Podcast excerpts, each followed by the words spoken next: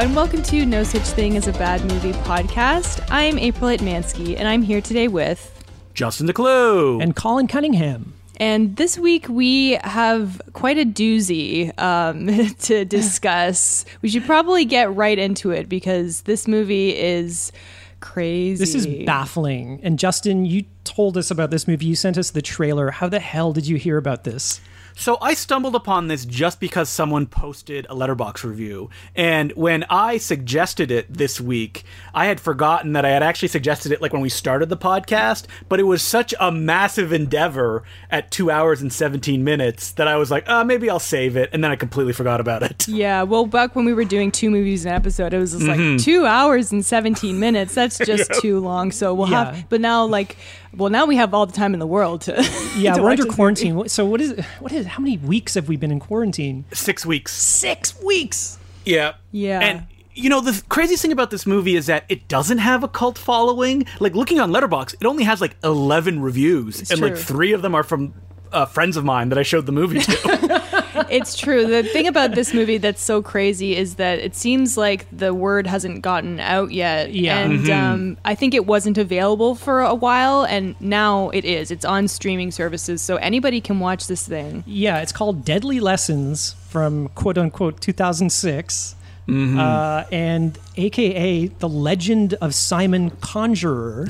Conjurer. or conjurer as they call him in the movie but i was reading more about this i think it was on letterbox somebody was giving a little bit of background information on the movie and uh, they're saying that when i guess the trailer came out people had heard of this movie but could, Mm-hmm. could never find it apparently it just uh, opened in new york and just played for i don't know a week or Probably two a week, yeah. and it just disappeared and then the trailer came online but nobody could find the movie so everyone thought it was just an internet hoax that this movie actually didn't exist and this was a fake trailer Oh. The people, the reason I think people think it's fake is because it, the most notable thing is it has John Voight in a fat suit. yes, in what looks like something he would wear if he was doing like an SNL trailer. exactly Yes, it's bad. it's no but the thing is he's unrecognizable as john voight and i don't know if that was something in his contract like make sure no one knows that it's me So we should talk about who directed, wrote, and produced this movie, And just to starred give in it. people yeah an idea of what it is. Yeah. So Stuart Paul is how would you describe him? He has like a Neil Breenish quality to him. I, I was getting neil breen vibes He the entire way sounds like Neil Breen with uh, Kenny G's hair. no, he sounds like Jerry Springer. That's uh, I said who he, he, sounds I said like. he uh, looks and sounds like Judd Hirsch. I don't really get that, but maybe a little. Look at Judd Hirsch, and then he- he's so unappealing Yeah, he's really ugly. physically as as a Mm-hmm. leading man.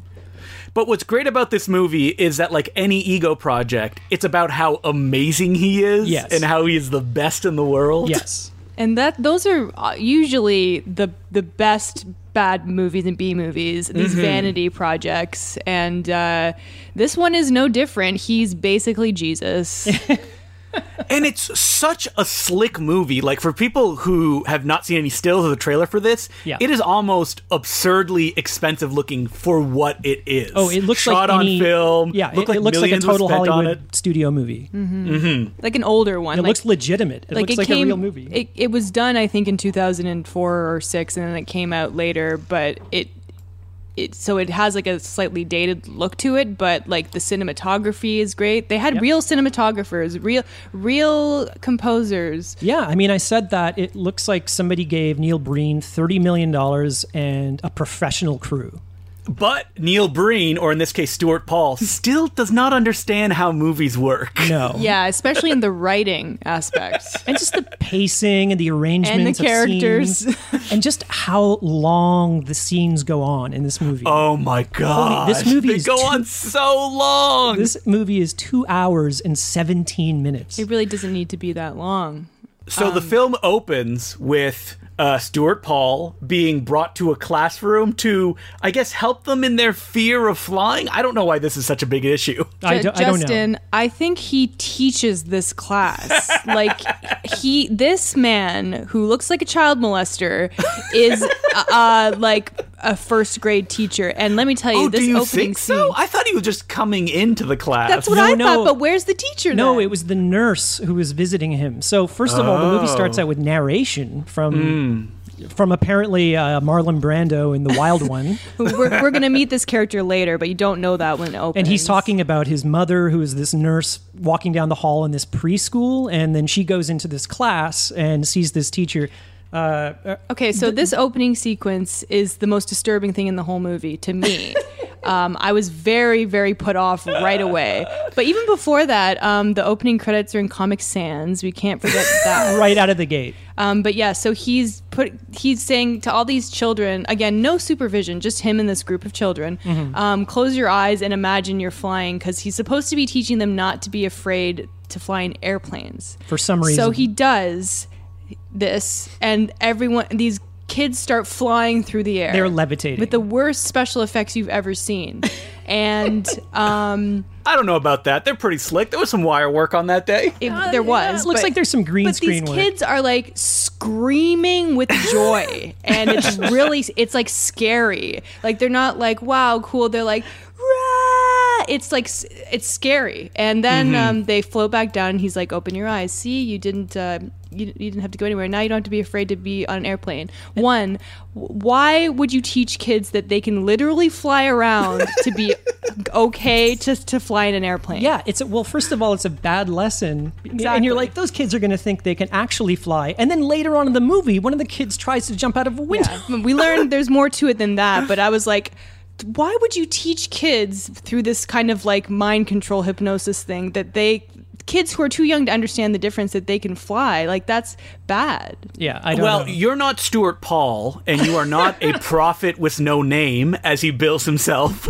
yeah, his name. So yeah, all the na- all the credits are kind of it's like a hard ticket to Hawaii type opening, where all the credits are kind of on cork boards, like done in child's drawings and stuff. And then when it gets to his name, it's just it's directed by, and then the girl has like rubbed it off of the chalkboard. That's because he actually took a pseudonym in this movie. Yeah, I think it was legally related. yeah, he is Q Mark. Oh, question God. mark? oh my god, I just got that. Are you kidding? Yep, I just got that myself as I was looking at the name in front of me. Oh no. I was uh, I was reading about the movie had like trouble with unions, uh, which Mm, yeah. got John Voight into trouble. Did it have like why did he? No, I read that um, they weren't. It was non-union, so they weren't paying the actors enough. So they, so instead of paying the actors the right amount, they just changed the name of the movie, and I think that's why he couldn't have his name as the director. So it's the well, same. I movie. think that he got in trouble, John Voight, because he was working on a non-union shoot, and as a union actor, you cannot do that. Yeah. and if Right. like union shoots happen in uh, non-union shoots happen in L.A. and the, like the unions hear about it and that they're like big productions, they'll shut them down. Yeah, Like, they, they'll they come start in like and they'll just Mm-hmm. picketing the set and like getting in the way. And John Voight clearly in a union. All these other actors probably not, because nobody else in this movie is anyone of note. So we're introduced though to John Voight uh, in this movie, and let's just get to him because we just need to talk about Yeah. his look, his performance, His- his which performance. I I think we could only describe as stomach churning. It- he looks it's like this fat bastard esque yeah. sort of abomination. And he's always eating candy bars. Ugh. He's like a real slob, and he has the you know pockmarked face and stuff like that. Uh, he's really gr- gross to look at, and he has this weird accent. And I figured out he's doing Anthony Hopkins and Richard Burton. And Mm. he's always, like this, my boy. and he's twitching his hands, and he like walks with a limp, and looks like he has a hunchback the entire time. Yeah. And he represents science in Yeah, this he's, world. he's a psychiatrist. His name, you guys, is Doctor Krazax. Yeah. uh, but it's Krazax. spelled C R A Z X. Yeah. So they changed the Y in crazy to X. But he's like, I have to stop this Dr. Simon Conjurer because he's a snake oil salesman. And uh, he's doing like a children's movie villain performance. Yeah. And everyone else is at least a little more normal than that. Um, he I mean, doesn't you would fit. assume this is a children's film until one specific scene. Yeah. It looks like a wacky kids movie. Well, it has a lot in common with something like Baby Geniuses. John Voight in Baby Geniuses, and a couple other actors in this movie were also in the Baby Geniuses movies. Yeah, but That's did Baby- because it was a Stephen Paul production, the brother of Stuart Paul. Mr. Fall did uh, did Baby Geniuses have like a, a naked lady showering and like No. a sex Hey, you're scene? skipping ahead, Colin. You're skipping to the good stuff. Wait, are you yeah. saying that, that the director of this movie's brother directed Baby Geniuses? He produced Oh. Baby Geniuses. Supposedly, John Voight is best friends with Stuart Paul. And I think uh, so. This was Crystal Sky Productions, I think. Mm-hmm. And I think they're a production company uh, created by John Voight's agents, or his like Mm. So representation. everyone in this. this movie was probably um, uh, on the talent roster of this agency. It's possible. So we need to get into the plot of this movie, or we're going to be here for Oh my- literally all week because there's so much to talk about. It's the first So- week long Please- podcast. Please, please explain this plot. So Stuart Paul has these classes that he gives in like a rundown classroom every night, and he helps people. Uh, to heal whatever problem they have that's psychological. And specifically, he needs to help a young boy named Rebel, who uh, his dad passed away. He tried to commit suicide, but then he landed in a mattress truck that you really need to be, to be paying attention to know this happened in the movie. I've seen it twice, and I, I did Still not con- remember that. Still a little confused, but yeah, yeah, that's true. And so uh, he gets Rebel in the longest, most boring way to come to this meeting Yeah. that has a wild cast of characters. And you know, when you watch a movie and you go, oh, they gave short shrift to these characters. No, every one of these 10 actors is going to get a beat, one after the other. yeah. And so Stuart Paul stands before this class and he starts his teaching. And he has written on the board E equals MC E squared. equals MC squared, and the E stands for enlightenment equals mind control. And What that does was the that was the square first like stand for. that was that was the first red flag. I'm like, oh god, this is going to be some new age, Seems on the level to me. new agey like hippie psychological Bullshit. fucking bullshit movie. Mm-hmm. And I was right. Well, I mean, not really. I think it would be more um, like uh, the Borgian, the author who is all about metafiction and text within text, because that's what the movie becomes, where we're introduced to all of these characters that include. Uh, a guy who can't stop having sex, someone who has anorexia, a guy who's named Crack because he loves gambling and has a crack in his head. yeah, he fell. girl And his who- name is Platehead too. Yeah, crack is yeah. a nickname. Girl addicted to pills. Um, you know the the tip, the typical Wait, w- and then we Yeah. have like wh- what's the black guy's name? Scorpion. Scorpio. Scorpion. Uh, he's my favorite. Oh. Okay, what was- Because as he says, um, what is the line he yells? He's like, uh, "Book ain't gonna cure my rage." The thing is, okay, so at, at around this point, after they all introduce themselves, Dr. Conjurer gives them all books, and they're like Mm-hmm. old looking books, and they start to read the books and realize that um, They're, they, the- they're all characters in their the book. characters in the books. It's a never ending story scenario, but when he gives them these books, they all act like children. They're like, What? There's no pictures in here? Like, I'm not going to read a book. They're just so angry that they were given a book. Ain't no book gonna rid me of my rage. yep, exactly. Well, the one kid is like, oh, there's no pictures in this because he reads comic books, and his name is Toons. They all have um, funny nicknames. Yeah, they all have addictions and afflictions, and and Tunes is that uh, he doesn't know if you know his sexual orientation. it's very problematic because they don't just make him a sex addict, which would make sense. No, there he goes. He doesn't know if he's heterosexual, homosexual, asexual. He doesn't know. So. A, that's not an addiction. And Mm-hmm. B, later you find out that he's actually just a virgin and he's like cured of his homosexual leanings. Yay. It's very, very problematic. Isn't aren't you happy, audience? He's cured. He's because no he longer looks gay. like a gay club kid and that's weird God. And so in this movie, if a character tells you something about themselves, every one of them has to do it. So for example, when they open the books and they're like, "Whoa, it says here I have a birthmark." And then they'll show the birthmark, every character will have to show something on their body. Yeah, Yeah, And as it'll the, as take the camera 10 slowly minutes. pushes in on the reveal. and i believe there's 10 of these characters so we gotta Yes, go there are through 10. 10. of this shit God, for like, everything. like every, it feels like this movie is just made of six scenes that are just really, really long. yeah That's a hundred percent what it is. I don't think it's yeah about six, eight scenes. Yeah, the opening scene with the children, which has That's 20, barely 20 minutes. anything to do with the plot is almost 20 minutes long. Uh, it does have to do with the plot, Colin, because it's revealed that one of the kids that right. he taught not to be afraid of flying jumped out of her window and died. or so they think. But then we realize that John Voight actually pushed her off a building and murdered her. and she's eight years old, and they show her body on the ground. I think one of the cops is like, "Ugh, I hate when the the murders are young" or something like that. No, he says, Man, I'm so sick of murder, especially young murder. Great line.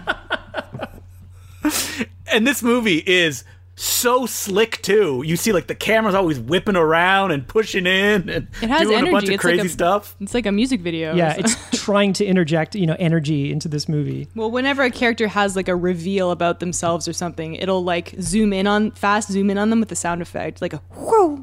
And then they do a flashback. So all of their addictions, issues, uh, all sort of stem from childhood trauma of some sort, usually from like bad parents. Yeah. At one point, uh, Simon Conjurer like Conjurer. uses uses his energy beam to like knock Scorpio thirty feet into the air. Yeah. Oh, that's right. Yeah, he pushes him like, like he like flies through the air. Now Yeah. it's revealed later how he does this, but I guess we'll get to that. But then Scorpion, ro- you know, he's like, "How did you do that?" And he's like, "Oh, I took some self defense class." It's like, no, that's superhuman strength. Yeah. Yeah. so, as Colin was saying, th- the structure of the movie is they're trying to escape the police and prove that John Voight is the murderer and not Simon. And Right. the way that they do that is they just go to John Voight's apartment, and each character, one after the other, w- comes across an object, has a flashback of why they have a psychological condition, and then They're cured. They're cured. it never bothers them again. Yeah, they just have a breakthrough, and it's like, "Oh, my, you know, eating issue be- is because of this, and you know, I'm on drugs because Yeah. of this." It's so simplistic. It's so it's it's offensive to people who have real addiction problems. But these flashbacks are so funny. They're essentially like Zucker Brothers gags. like at one point, a guy's like, "My dad used to beat me," and you see like someone beating a small child, and he's like, "But now I understand. It's because his grandpa beat him." And in the same shot, Yeah.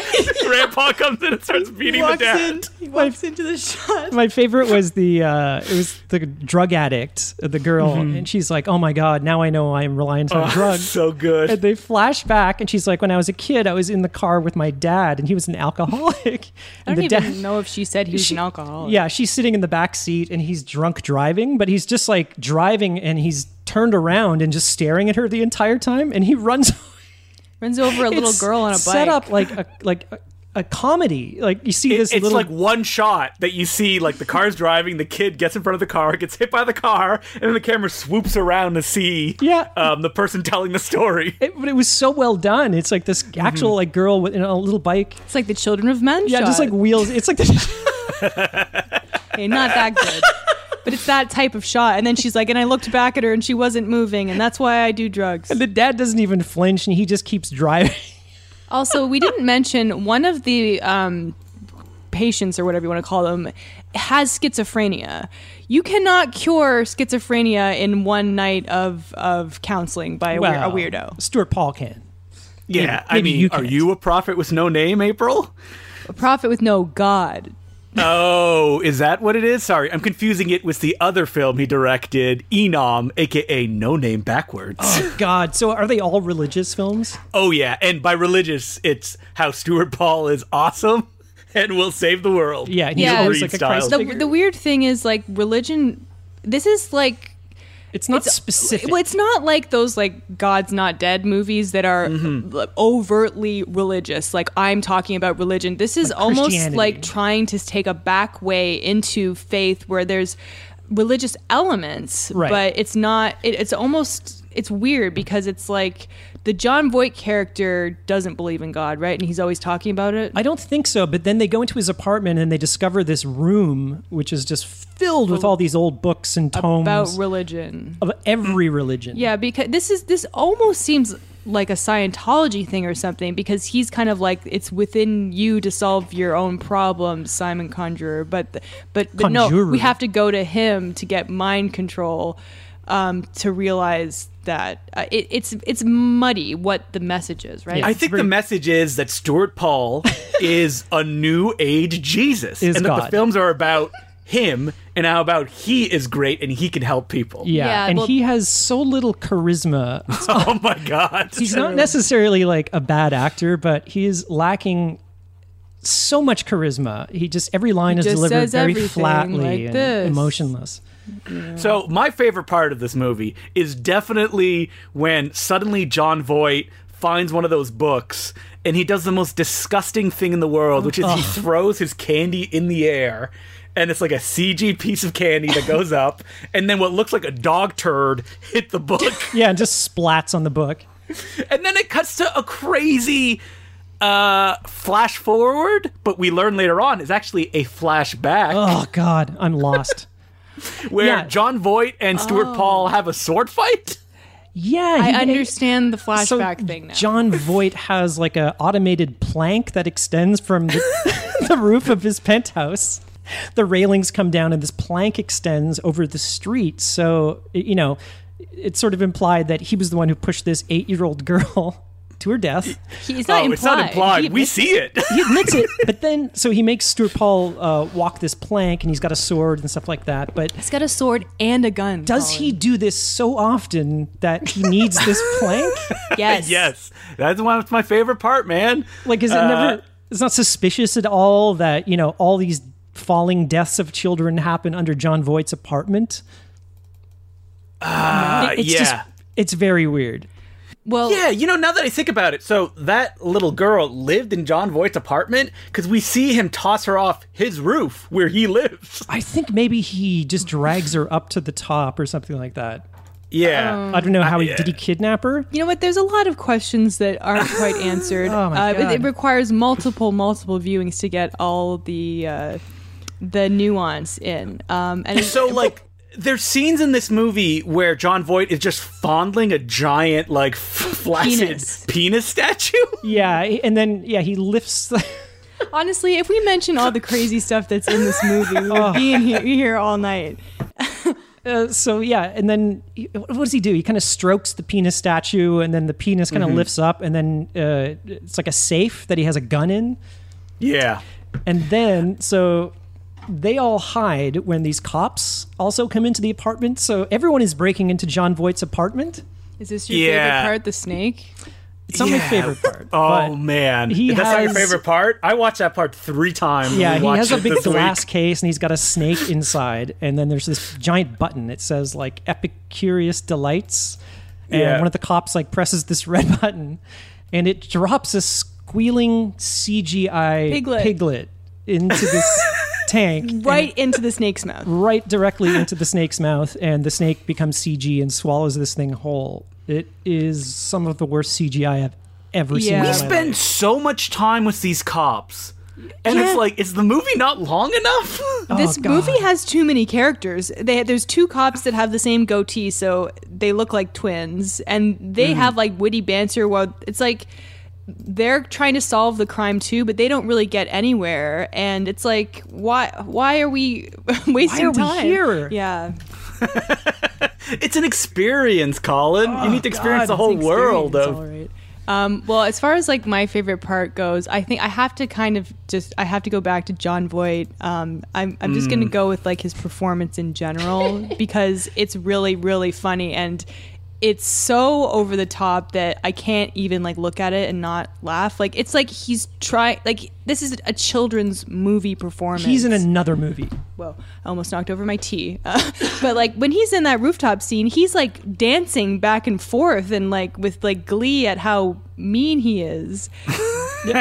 Also, he just murdered an eight-year-old child. And like l- earlier in the movie, he visits um, the dean of the school that Simon teaches at, which is another character, and he's like ch- choking down these chocolate bars, and she's smoking a cigar, so he's like coughing, and he's like giving this again this insane performance i i can't and his eyes are like bugging out of his head It's so broad. yeah um it's really it's really something uh, that you it has to be seen to be believed and everyone should see it So he he's kind of like meeting the Dean, for some reason, who's this like kind of young, attractive woman, He wants to shut down Simon. he wants to shut down Simon Conjurer uh, because he says he's like peddling snake oil and you know pseudoscience and all this sort of stuff.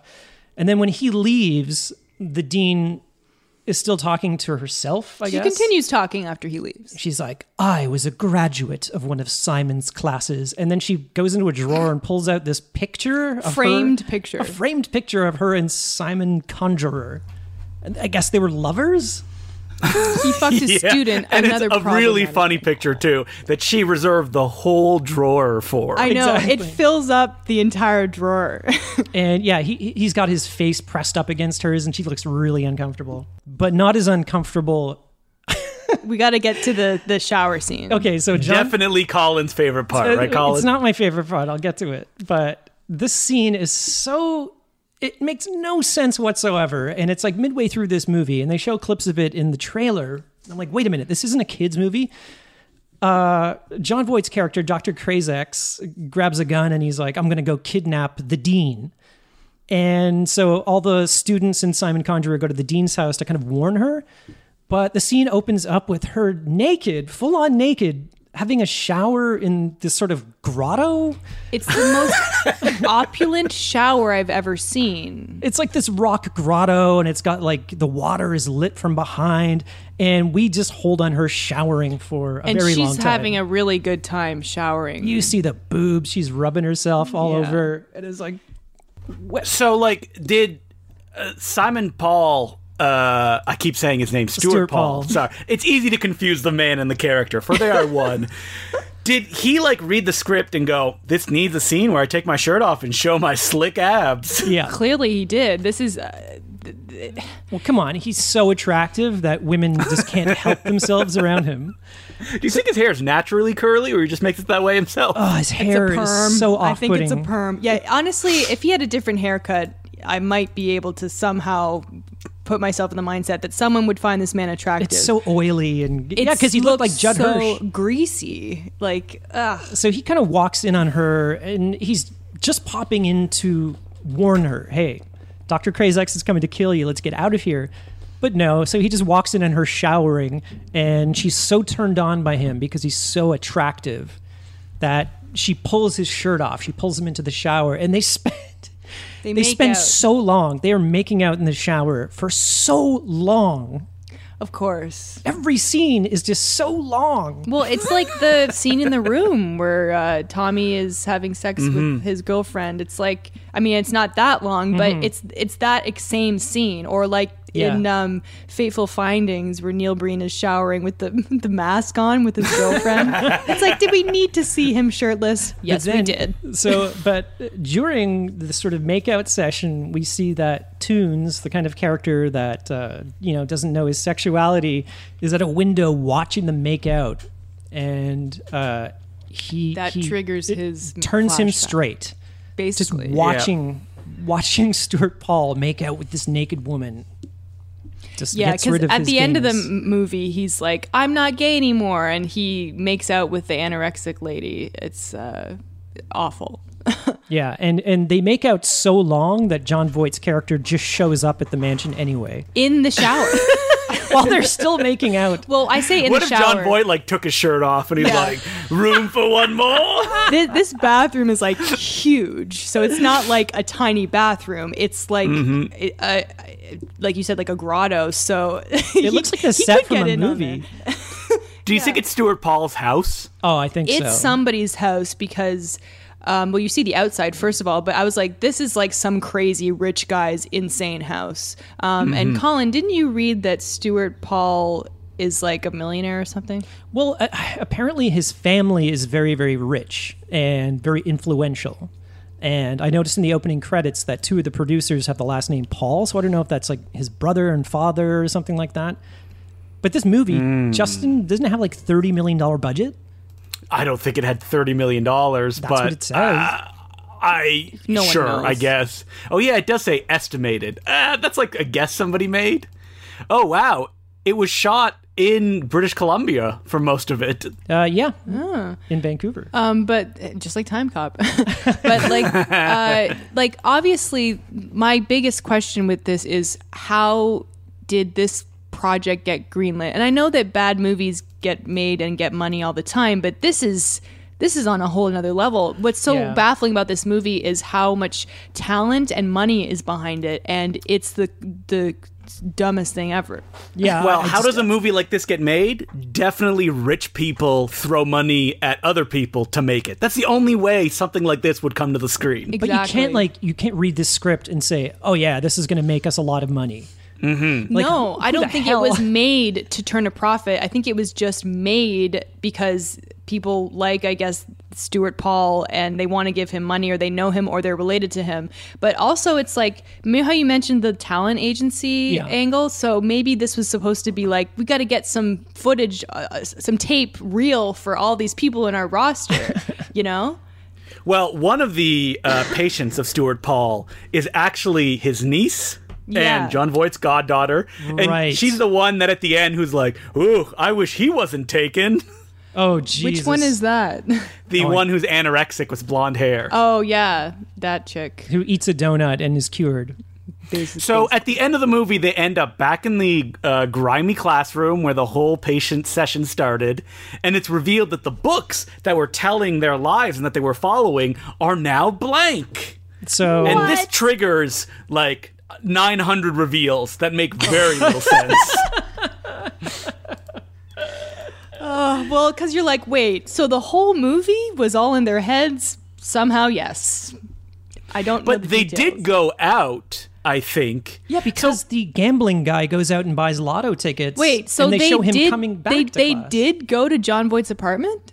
So in my memory, I remember the first time I watched it that like it's revealed that they never left the classroom Mm-hmm. and that they just were reading the books that is about them reading the books and then going out and doing stuff. Right. But then Yeah. the gambler went out to get lotto tickets and he has them and they kind of play But I, into I the thought plot. that they were jointly hallucinating being in John Voight's apartment because they all find objects that relate to their life, which is they're just Oh, no. imagining it. That's just bad screenwriting. oh god. Yeah. Don't well, you dare say that about Stuart Paul. I'm sorry, Stuart. You're a great man and a prophet with no name and also a prophet with no god other than Stuart Paul. yeah, so the ending is very confusing. I mean, we did have some wine the first time we watched this, so I was like, at the end, I was very confused and angry because after this reveal of them all realizing they're cured through hypnosis, there's another ending reveal about Rebel's character, which we haven't talked about Rebel yet and how funny he talks. Yes. Is that your favorite part, uh, Colin? Okay, I'll Uh, just say my favorite part right now. That's like Marlon Brando. Now the music the music for this film, you know, Oh, Michel Legrand. Michel Legrand, who has like 213 movies under his belt, doing so he has like 12 Oscar nominations, three Academy Awards for score. He did the uh, original Thomas Crown Affair, uh, Yentl. And Yentl. I have to say, the musical score it's great. It not for this movie. It's so I inappropriate. mean, maybe for they this just movie. bought like a library of Yeah. his music that he's like, oh yeah, I wrote these for a Jacques Demy film and it never got made, so do whatever you want to uh, with it because it Yeah. does sound like you know low budget films they'll have like classical uh, soundtracks they Yeah. just needle drop and that's Yeah, what it, it- sounds like. Like Stuart Paul will be talking and it'll be like, oh, It's so upbeat and happy, and you could picture it at the end of like Home Alone or something like that. Yeah, it's, Mm-hmm. it doesn't match the tone of the movie. Like, there's times where I was like, "Th- what- "This is like Stravinsky. We're getting like crazy atonal, like jazzy s- flutes, and it's Yeah. it's off-putting how bombastic it is." but it's very good. It's like it's like wow, this is this is a great score. Yeah. Not for this movie, but by it's a great it, by score. itself, it's some good pieces of music. Yeah. So we didn't talk about Rebel, but he's essentially the main focus of the narrative. He has his own narration that shows up every 45 minutes. Yeah, so the, the nurse that arrives at the very beginning when Stuart Paul is levitating the children is Rebel's mother, and she's asking Stuart Paul to kind of help her Mm-hmm. son, She's who's thinking, like a he's on the streets. teenage runaway. You ha- and you have to go get him yourself, like, and you have to force him to Mm-hmm. come to this class. So he's kind of like the outcast of this class. Like he didn't sign up for it. yeah, Um, and he's and there. she says it's because his dad passed away and he can't get over it. yeah. And yeah, this kid, he's totally doing a Marlon Brando, the wild one accent. we couldn't understand a word he was saying. Um, we had to turn the subtitles on. Uh, the whole movie, actually. he kind of mumbles his way through this. movie. He's like talking like this. Hey, teacher. Also, Stuart Paul's voice was like the voice of God, and you couldn't like handle it. it just blew your hair back. Exactly. Wait, let's well, gonna read all this book. There's nothing in this book. Well, And he's who's gonna- gonna yeah, he's tell playing us this, our like- lives? he's like a 1950s street tough, and he's got these like fingerless leather gloves. yeah, he's a pretty funny character. He's just, the whole movie, he's like doubting everything and he's like, oh, um, blah, blah, blah.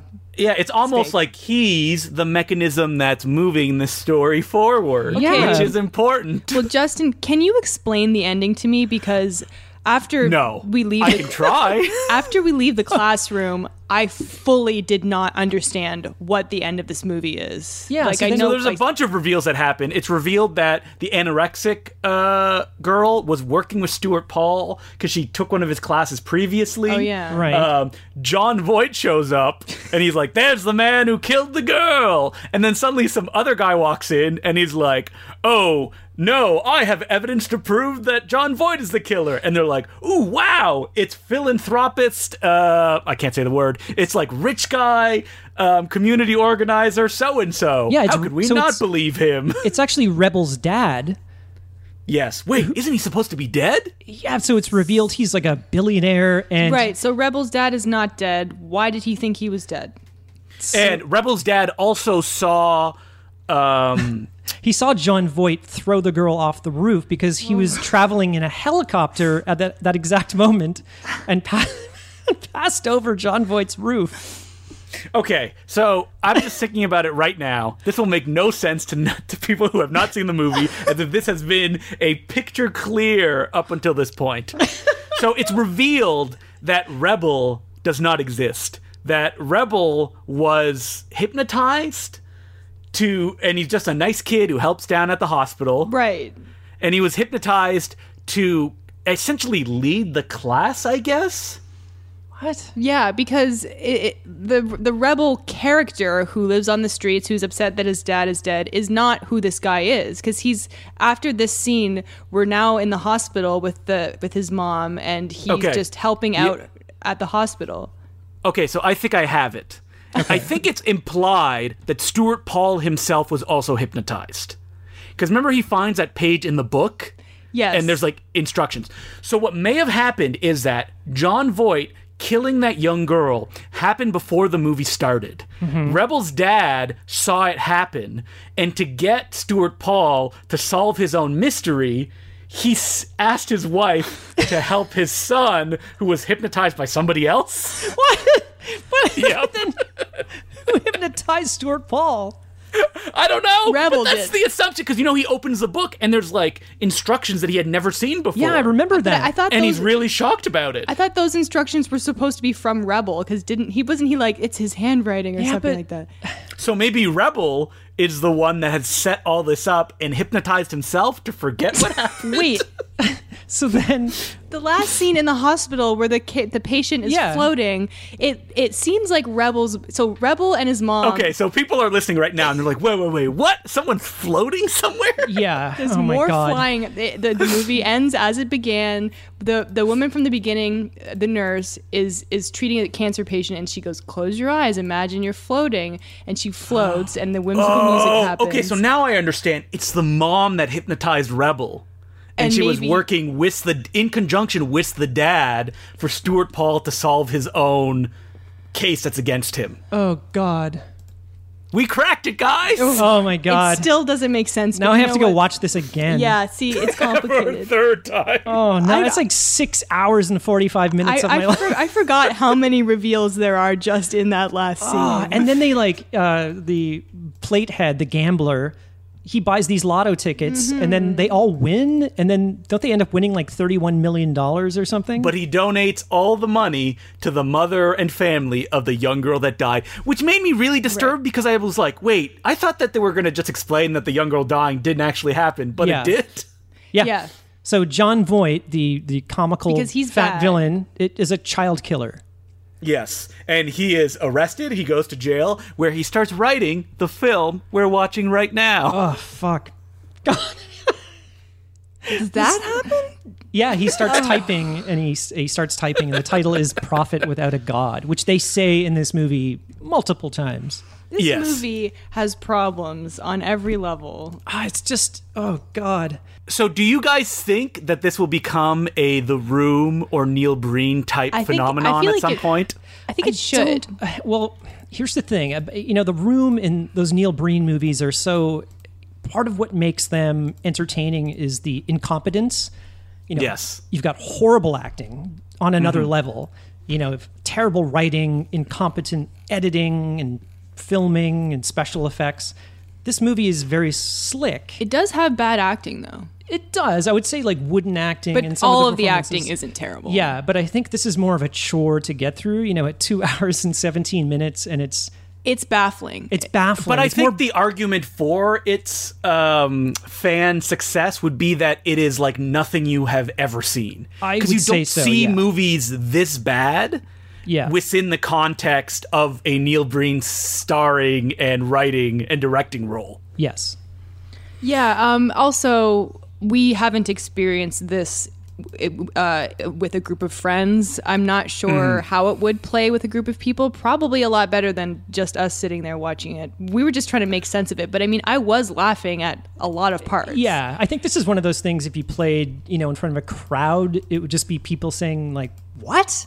Every Yeah, every five I think, minutes. It, I think Like, it would play "What?" well. I think that with a crowd, they'd be like, "We can't believe what has happened." Because every scene is baffling. There's a CSI scene between the two cops, and I guess a expert who can read through chocolate. I, I Yeah, he has some I don't even know laser- why that's there. He has a laser device, and it's like a bald man, but then they show the back of his head, and he's got a hair transplant scar across the back of his head. That was significant for some for reason. some reason, and then the two cops that are there are pointing at it and laughing at it behind his back, but.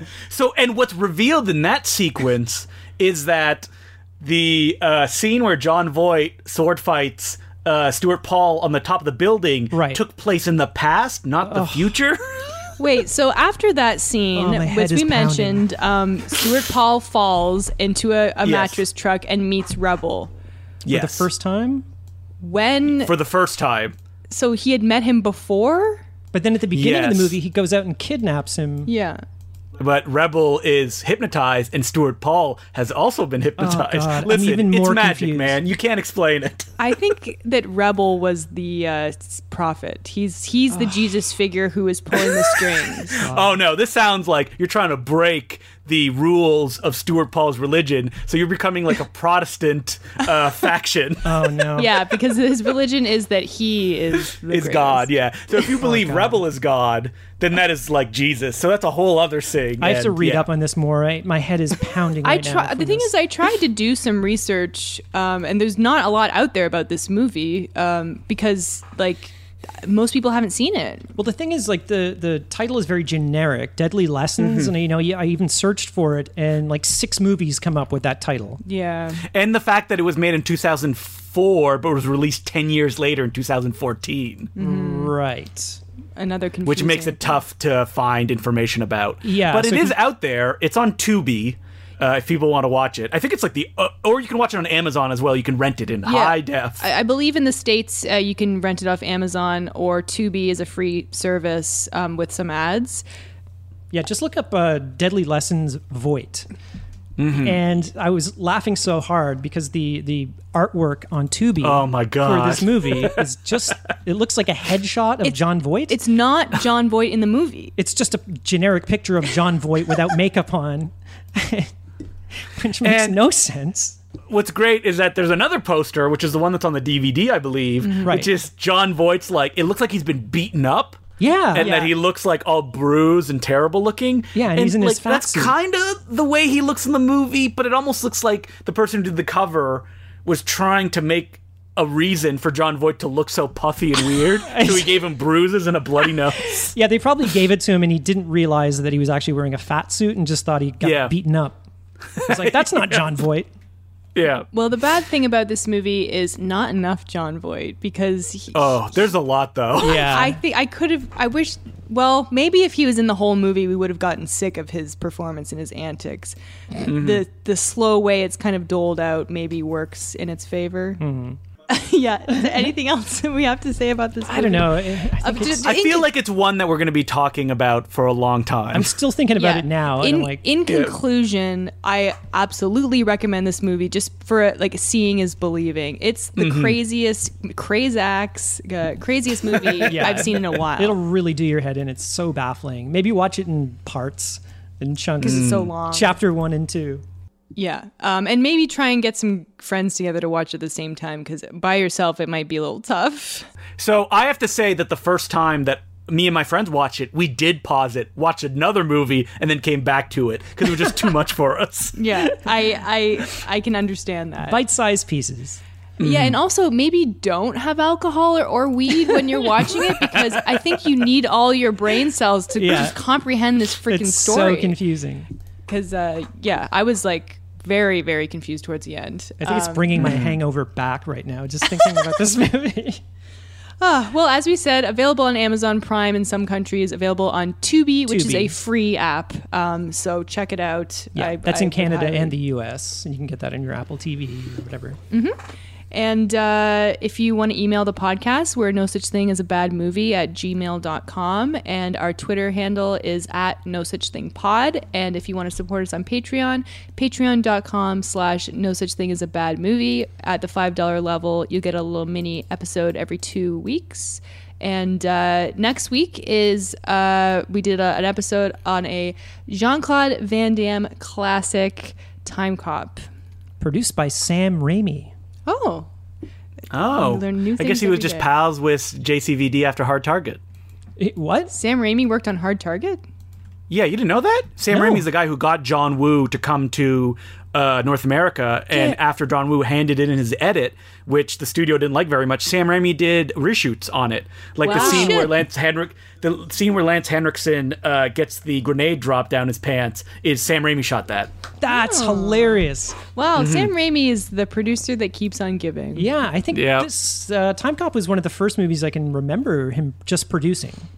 And now it Hmm. Yeah, seems I like guess he just loved JCVD and John Woo, which is why he got John Woo in North America. that's amazing. That's that's all he does now is produce. Yeah. Um, but oh anyway, no, wait, he's th- uh, no, he's coming. He's doing Yeah. uh, Doctor Strange. Yeah, too. Doctor Strange too. he's coming back. And by coming back, we mean that he is going to get storyboard artists who are going to do very close approximations of what he used to do. Do you think he still, you know, got it? I know he hasn't really directed much. I mean, I've said the controversial opinion that I'm not a big fan of Drag Me to Hell. Oh, okay. Uh, and I don't like his pilot for Evil Dead that much. I didn't so, think that and I was very definitely well don't done. like Oz. so, things- uh, does he still have it? Mm, I don't think so. No, I think uh, and Oz the Great and Powerful. I never even bothered watching. It's not very good. Which I is- mean, the last great movie that he made that I loved was Spider-Man Three. Uh, I disagree, but I thought Drag Me to Hell was I love Drag Me to Hell. I think it's a lot of fun. But uh, the thing that sticks out to me from that movie and the pilot of Ash versus Evil Dead is just the horrible CGI. Oh yeah. I mean, uh, that's a problem with Oz as well. it's weird. I guess one day he just woke up and went, eh, "I could just use bad CG. Doesn't matter." And yeah, very disappointing. That's why his earlier stuff is better. Anyway, um, blah, blah, blah. that was ab- about Time Cop. We were every time we try and talk about Time Cop, we get off topic. whoa, Um, whoa, spoiler! Oh yeah, so that episode will be out next week. And uh, if you want to follow me on Twitter or Letterboxd, I'm at April Admansky. You can follow me on Twitter, DeClueJ, D E C L O U X, and then the letter J on Letterbox, just Justin the Clue, or listen to me every week on the Important Cinema Club podcast.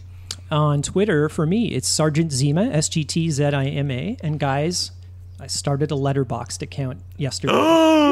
Yesterday, I'm not even following it. it's the Is it- same. my first review was Paddington Two. Oh, did you like it? Amazing. I loved it. Okay, because if you said that you didn't like it, Oh, I no, was I- gonna be like, no, it was amazing. Uh, and it's Sergeant Zima again on, on Letterbox, so you can see my two reviews. I forget what the second movie was. Quantum of Solace. oh, it's Quantum of Solace. Um, also, a uh, little announcement: if you're listening to this the day it comes out, uh, tomorrow, uh, which is May second, uh, Saturday, May second, I believe, there is a Twitch stream of a uh, Matt Farley movie who directed um, one of our favorites, "Don't Let the River Beast Get You." His other um, very, very good movie. Let me see if I can get this title right: um, "Marriage, Monsters, and Murder in Manch Vegas." Yeah, that's pretty close. Eh. Um, it's his second feature film that he shot on film, 16 millimeter film. Yeah. And it's like one of his funnier ones. Uh, Matt Farley and um, Charles Roxburgh. Spe- yeah, the directors are have been actually getting in on the stream to talk about the movies as they play, which is a lot of fun. Yeah, uh, thanks for doing the heavy lifting for me, April, because technically I'm hosting that with Peter Kaplowski Oh. uh, as part of the Laser Blast Film Society. Cool. for I've never Spike seen this movie Theaters. before. I'm Uh, excited. Yeah, and I believe this one's not like available on YouTube. So tune in. It's at 7 p.m. Uh, on this Saturday, and it's Mm-hmm. uh, hosted by a Spectacle New York, uh, which is a theater in Brooklyn, and uh, the handle is Spectacle NYC. Um, I'll I'll tweet about it to remind people. Um, 7 p.m. Uh, Eastern Standard Time. Oh yeah, we've talked about Matt Farley on this podcast. Go listen to our "Don't Let the River Beast Get You" episode, Mm-hmm. and yeah, check it out because these are really funny movies. Uh, yeah, and uh, I think that's it for this week. Uh, check that out. Uh, try and uh, stay safe and sane uh, during uh, these. Well, if they these want to stay times. sane, they should definitely not watch Deadly Lessons. Oh my God! Do not watch this in quarantine when you're locked in with people. no, watch it. Uh, uh, have a good uh, weekend. Yeah, It'll end up like you're in the lighthouse. I'm April Edmansky, I'm Justin the Glue. And I'm Colin Cunningham. and there's no such thing as a bad movie.